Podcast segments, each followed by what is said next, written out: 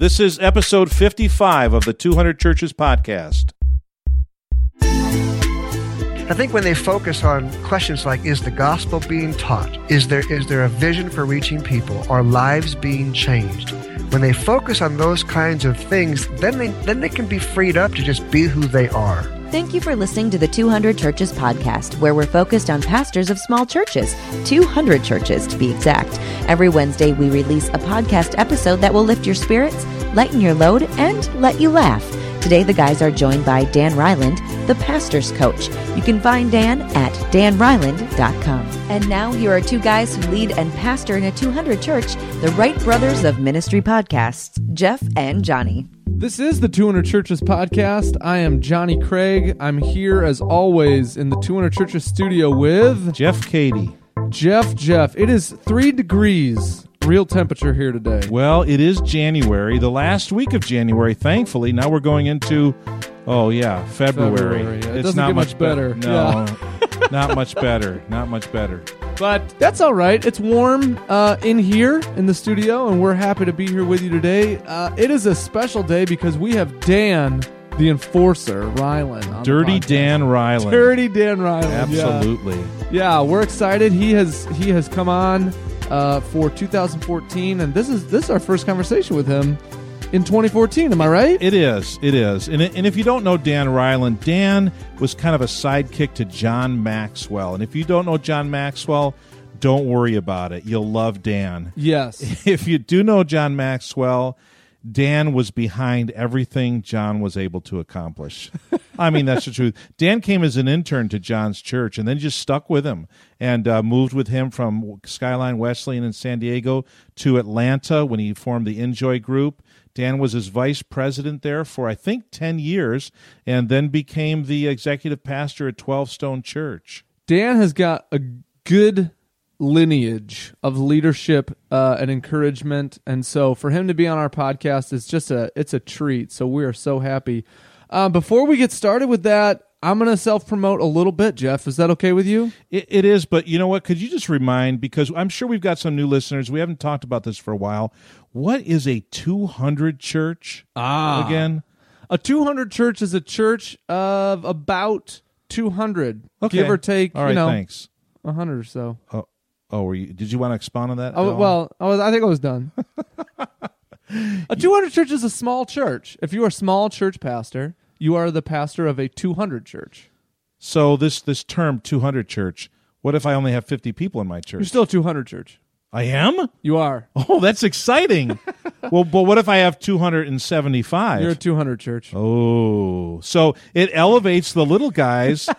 brings down And it- it, humbles the mighty. That's right. That's right. Yeah. So 200 church. That's just our our term for a small church. And uh, the the way we coined it was we looked at our church. We have about 200 people. Yeah. And we're talking to other churches with about you know 200 200 people. But I was in a church where I had 25 to 35 people every Sunday. So you know what? I'm a 25 church kind of Ah, pastor. okay. And then I was in a church with about 115, 120. It's your 115 church. Well, and then I was in a church with about 600 for a while. oh, well, Mr. Big Time over so, here. yeah, so now I'm in a church of 200 and this feels just right. It's like the beds that the little uh, The Goldilocks three little in. the three bears. There you go. There you go. Well- so, Johnny, what were you going to say? I was going to say that if you enjoy this podcast, well, we enjoy having you listening. Thank you so much for downloading. If you didn't know, we also blog at 200churches.com. That's the number 200. Uh, and if you like what you hear on this podcast, take like two minutes and rate the podcast on iTunes. Give it like 17 stars. And then write a review that says something like, These are the funniest men that I've ever heard, and they sound very handsome. They're not going to do it. I know they're not. They're busy.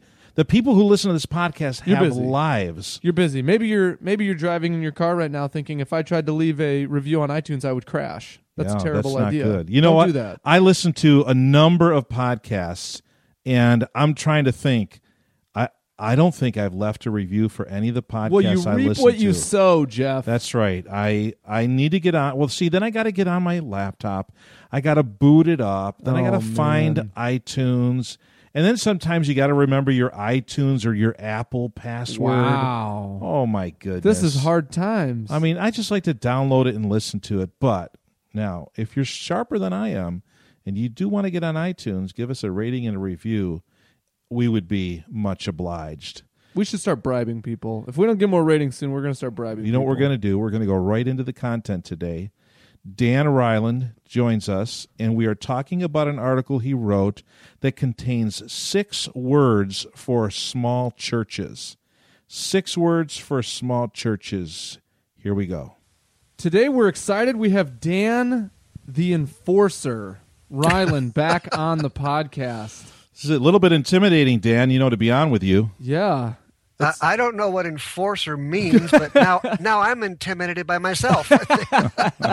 Perfect then. Perfect. We're in good shape. Dan, what you should do is you should make a note to listen to episode 54 of the 200 Churches podcast, the last five minutes at least. Yeah. All right. You can skip the rest. That's kind of you you're, know t- whatever. you're, you're talked about. so, Dan, we've got you. Uh, we've got you now the first uh, month of the year, and thank you for uh, committing to, to to to do this trial and experiment with us and hang out with us for for at least one time each month throughout this year. And to start out today, we're going to talk about these two podcast episodes. Actually, they're not podcasts. Slip of the tongue. These two blog articles that you wrote for the pastor's coach this past year, uh, and they're they're simply called "Big Ministry in Small Churches." Do you remember writing those? I sure do. I sure do. Uh, one of the things I love is I actually still write everything that it says I wrote. Well, I was going to ask you about that. yeah, yeah. I, I, you know, maybe one day I'll be big time and you know and have writers, but nope, it's just me and my uh, keyboard. You, you know, I did hear though a rumor that John Maxwell actually writes for you. Yeah. Is that true? You outsource some to, to old Johnny Boy? Well, you know, I do call him on occasion, but he's a pretty busy guy these days, and Yeah. so He uh, writes and files, writes and files, writes and files. If I That's understand it. correctly. That's No, it. no, reads and files. Oh, I'm sorry. Reads and files. I'm sorry. you know, you said something in this first article where you give out six words for small churches. yes. Um, and, and you prefaced uh, before you got to these six words, you says that the size of your church. You said two things: the size of your church is up to God, and then you you encourage people to work like it's up to you and pray like it's up to God. I just thought those were two great statements. you know, I, I, I think they're critical for uh, both strategic and um, just our understanding of how the Holy Spirit works. I think a lot of pastors can get very frustrated. They work really hard, and they wonder why their church isn't, you know, growing as fast as they would like it to grow. I, I'm deeply convinced that all churches are supposed to grow. All, that God wants all, He intends for all local churches to grow. But as much as I believe that, I also believe that how big your church gets really is up to God. And and so when we can we can get freed up in that and work hard and pray hard, and and yet yet, yet ultimately trust God for um, the actual size of the church. Yeah, and, and I agree with you. And I think those that's the kind of message we're trying to get out to small church pastors because ultimately it's going to determine how they feel about their church and how they feel about themselves. But you you have six words for small churches, and the first one you said is uniqueness. And the re- there's a reason you said that there's like only 60 or 90 or 150 people uh, because they have chosen to attend your church over all the other churches in town, and there's a unique uh, DNA in every church. Absolutely, I think from from moment one, day one, every day, the pastor of the local church can remember, can focus on the fact that, you know, I I do. He can think I do have. Uh, 62 people coming, or 49, or 101, or whatever the number might be. And rather than being frustrated with all those who are not there, saying, All right, God, help me figure out what makes my church special. Help me figure out what makes it unique. Help me understand that and then lean into it. For example, um, uh, the, the church you guys lead, what, what, what do you think makes your church unique, the one that you serve in? Well, uh, one of the biggest things is I think that you know the college that we have here in town. It's a small Christian liberal arts school. I mean that bleeds a lot of students into our church uh, nine months out of the year, and it's a very unique situation to have. I I mean, there's a lot of college towns, but specifically to have a Christian college, I mean, a lot of these students come in and they're relatively mature for their age spiritually, and uh, you know they're excited to get plugged in. I think that makes us unique. That's a great factor, and I, I think every community, every church, every every leader has at least something special and unique that, that makes it part that makes it sort of the secret sauce that draws people to the church. Yeah, you know, this is I think that we can get bogged down to this idea of, you know, maybe if I did this differently or if I did this like the other church, uh, you know, followed this format, I'd be bigger, I'd be better. Um, but you're really pushing back against that cookie cutter model um, and saying, no, like, really embrace your weirdness. Let your freak flag fly. I really am. I think, you know, the cookie cutter or the copy, the copycat, you know, uh, yeah, we do want to look at the big churches and, and learn principles and learn leadership. But the truth is, those churches became who they are because they were unique and they did things differently and their leadership was strong. And so embracing the uniqueness that God brings each church, I think is, is, is great and strong and wise and it gives freedom rather than worry that, that allows pastors to rather than worry about, you know, what am I doing wrong? They can focus on let's be us and let's be unique and that makes the church strong. I think, I think when they focus on uh, uh, questions like is the gospel being taught? Is there is there a vision for reaching people? Are lives being changed? When they focus on those kinds of things then they then they can be freed up to just be who they are. And those questions can be answered positively by any size church. Absolutely. Now dan the second word that you give is the word agility. And you're saying that a small church has this has this quality about it. Now you're you're in a large church, so so speak to how how do you view that for small churches that you see that they have agility. Well, first, I, I think that um, like we like was you know the idea a large church is more like an aircraft carrier. It's it's powerful, it can do a lot of good, but it can't move, it can't turn fast. It can't and it can definitely get bogged down in the complexity of operations and mechanics and governance and, and sometimes decision making can get bogged down. But a small church is more like a speedboat. It's fast, it can turn on a dime. Uh, and that's a powerful feature in a local church. You can make decisions faster, respond to the needs of people in your community. There's just a lot of really cool things you can do. And I think as long as uh, churches that are led by you know smaller churches aren't afraid to experiment, um, they can move fast, do really great things, and respond very, very quickly, which is a tremendous asset. And and how do you how do you do that in a large church? I mean, you're part of a large church, and and certainly part of the you know leadership team on that church.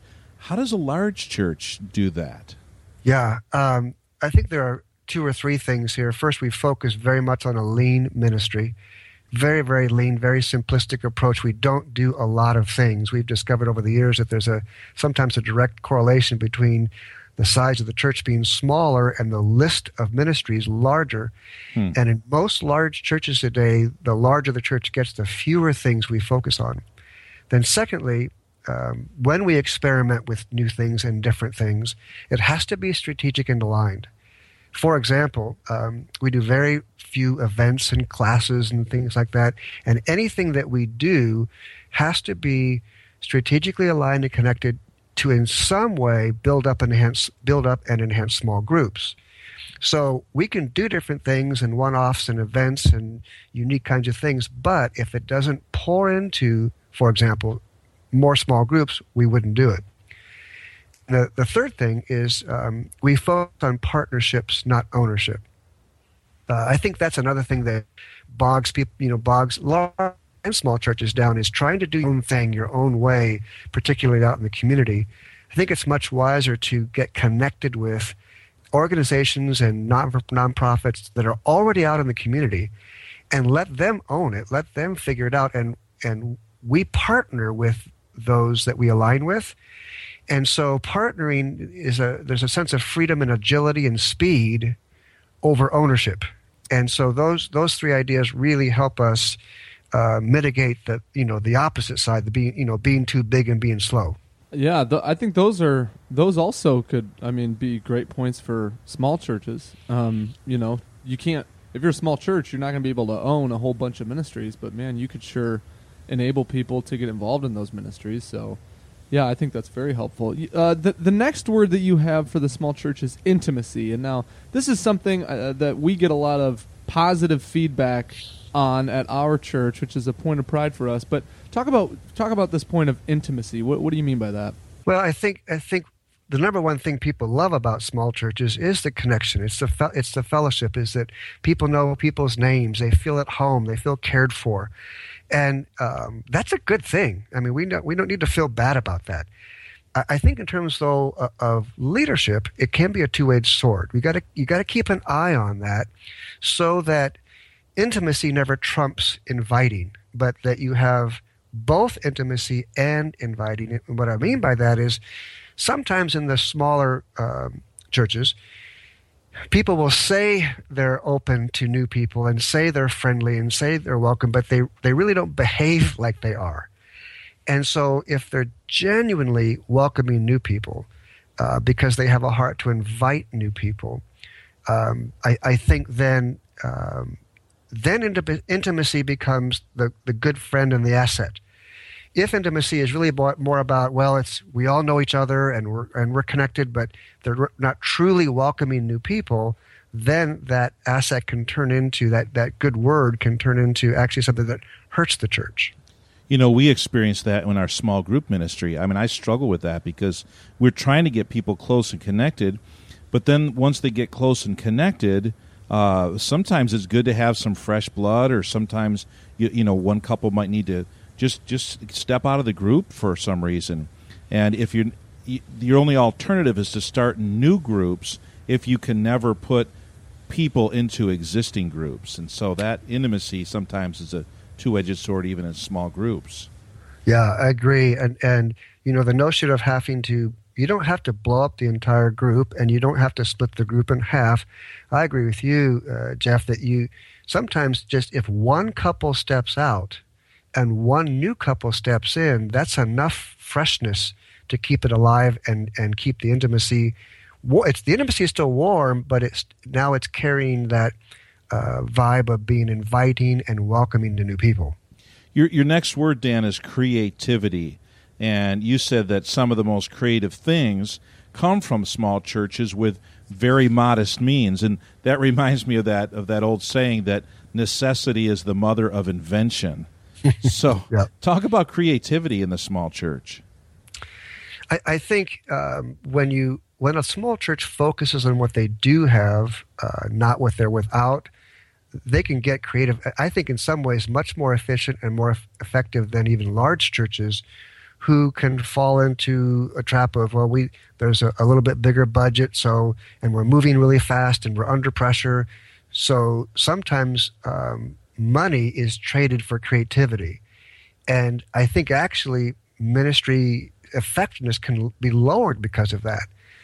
And so um, I think when I, I, get to be part of a lot of smaller churches and I watch what they do on a limited budget, and mm. I'm so impressed. Yeah, I mean impressed. And um, uh, and you know when I when I when I talk about uh, you know dreaming and being creative and, and people in the community will they, they they'll volunteer for special projects and businesses will give equipment and people will invest money. I, am not talking about help for a little underdog church but but for the innovative uh, kind of church. And the difference between those two to me the the underdog so to speak and the innovative is the the underdog it, it's more of a handout you know we're poor and we don't mm-hmm. have anything kind of mm-hmm. government subsidy support thing where the innovative it's more like an investment it's these pastors are it's almost like venture capital or we should call it probably eternal eternal capital hmm, for, yeah. for for vision and action and there's a huge difference between those two approaches dan the next word you have for small churches is seeds and, and you talk about you know, leaders need to be sower of seeds. What kind of seeds should we be sowing, and, and what ways would we go about doing that? I, I, think there are lots of seeds that we can also um, kind of in groups. Sometimes I think sometimes I think about them in groups. Love and kindness and compassion are certainly one, and sure. generosity and encouragement is another. But I think one of the great ones that we might miss sometimes is there are seeds from thinking big and thinking unusual. And, um, you know, God, God might allow people to raise up several next gen leaders or send a missionary out or plant a church or things that have things that carry momentum, um, seeds that, that have a way of extending scope and the reach of the church. Uh, I, I, know you guys are doing some pretty cr- uh, creative, unique sort of seed casting things. How about what, what are you doing in your church uh, that's sowing oriented?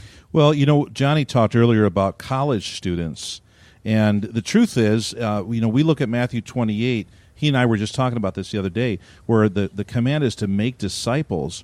And oftentimes we could think that you need a whole horde of, you know, irreligious people uh, to in order to make disciples. But the truth is, making disciples continues after a person comes to faith in Christ. So we have 1,200 college students here in our community, and we've got uh, about 100 of them that will show up at church on any given Sunday. And so we've got a whole group of college students that we can begin to sow seeds into in, in terms of making them better disciples of Christ. So we don't have a city of a million, you know, where we've got all of these you know irreligious people to to bring to Christ.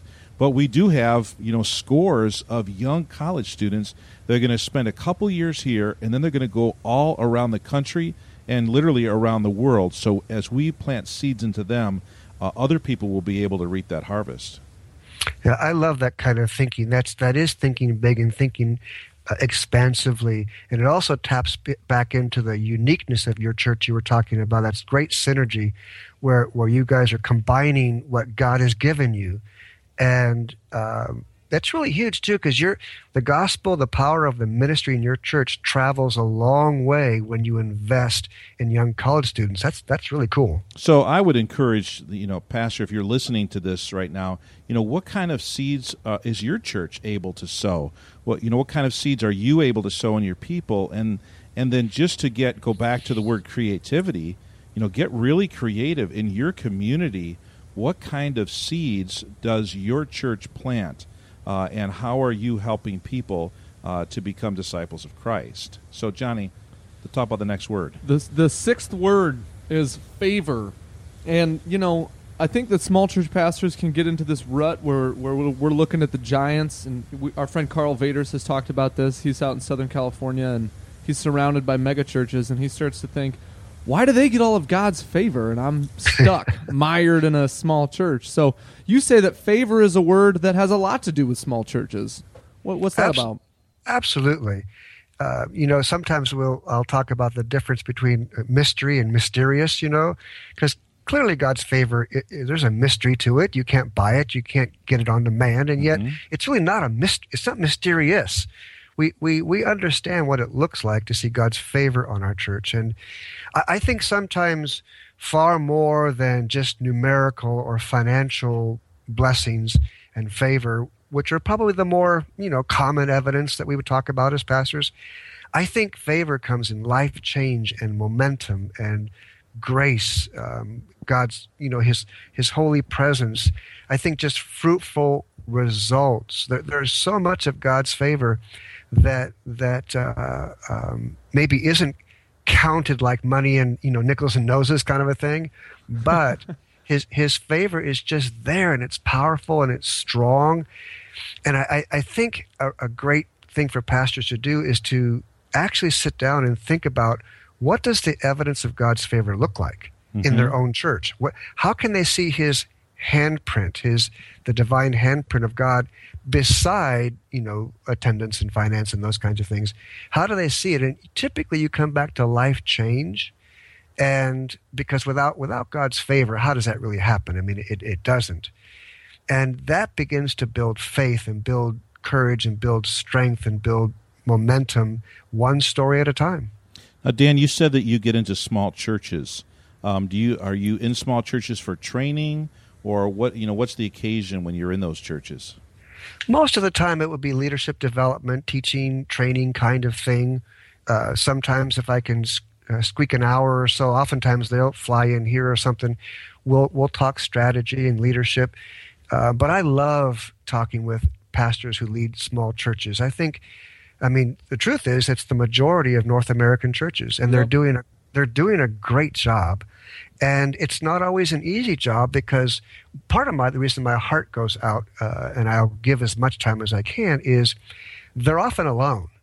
It's just you know one guy out there or maybe a you know a one and a half or something, and that that is quite candidly not an easy thing. But they're doing great and they're staying faithful and they're thinking good, and so I, I love to do whatever I can to be helpful.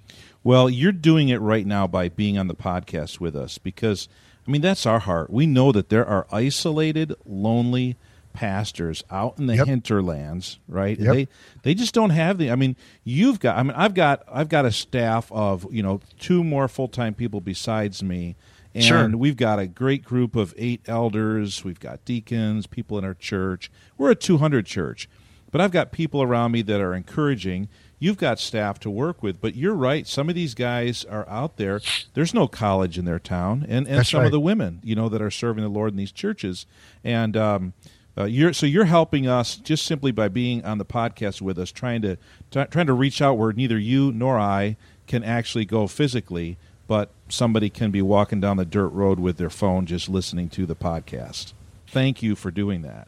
Well, my pleasure, and I I, uh, I really do hope it encourages and offers practical help to the pastors who listen in. Okay, so so you'll you promise you'll be back in February. Absolutely. All right. Okay. Thank you very much, Dan. Thanks, Dan. You're welcome. Good to, good to talk with you guys. That was our conversation with Dan, and man, oh man, do I love talking to Dan. He's a good guy. He is such a good guy. And again, thank you, Dan, for being on the podcast with us. Uh, such great insights. The six words for a small church. I really appreciated those. Jeff, which word, just pick one now, sticks out to you the most from those six words? You know, I think creativity does right. because you know, growing up when I was a kid, we didn't have much money, so you just had to get creative.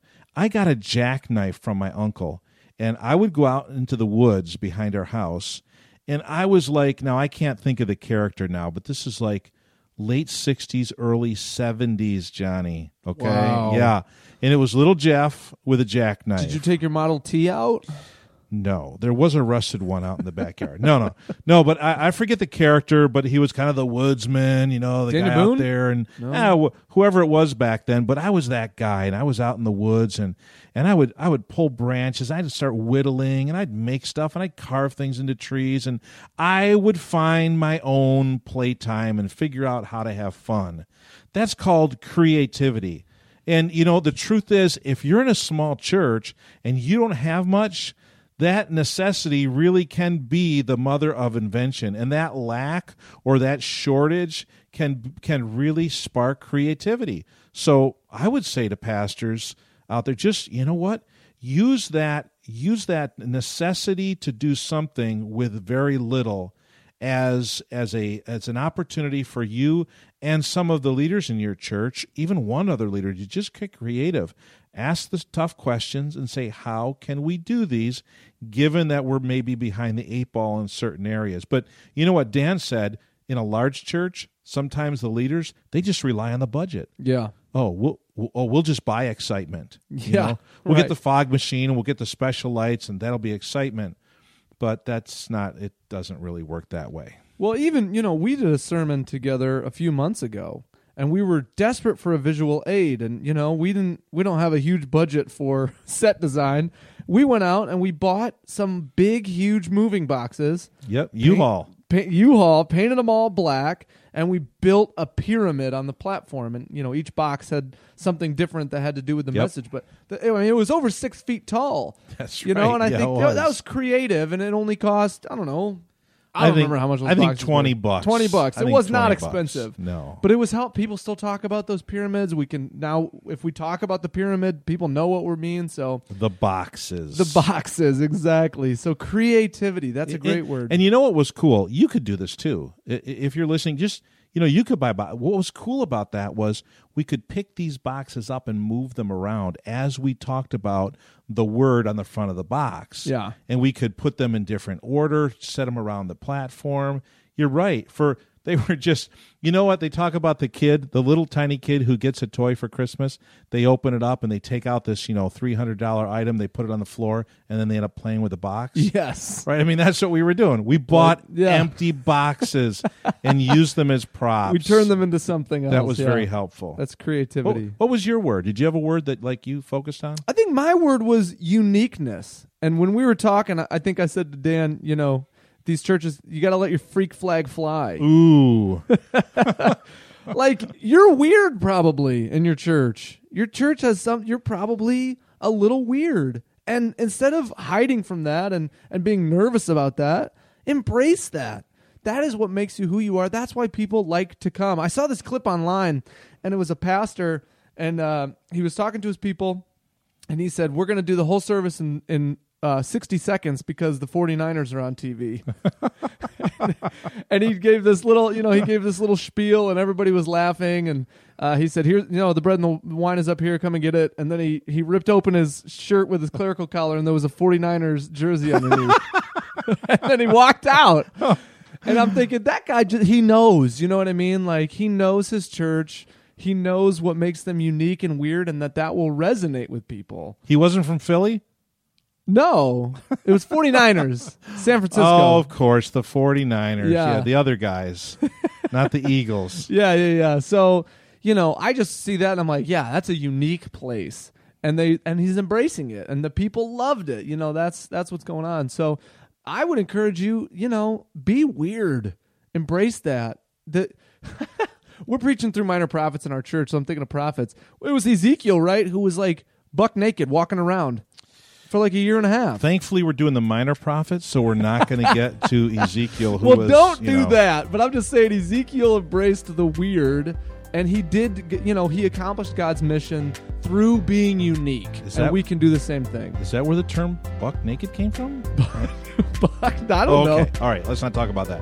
Moving right along, next week, Karl Vaters from newsmallchurch.com. Wow, we have such good guests on this show. By the way, if you want to connect with Dan, Dan Reiland, that's R E I L A N D. Dan Reiland, I assume you know how to you know, spell Dan.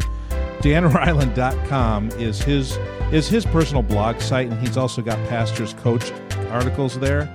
And uh, well, there'll be some links in the uh, in, on the post for this uh, online at 200churches.com. Thank you for listening to the 200 Churches podcast. Have a great week. We hope you've been encouraged and challenged by this episode of the 200 Churches podcast. We'll be back next Wednesday to provide you with more ministry encouragement as you pastor your 200 church. Until then, may God bless you as you lead and love your people.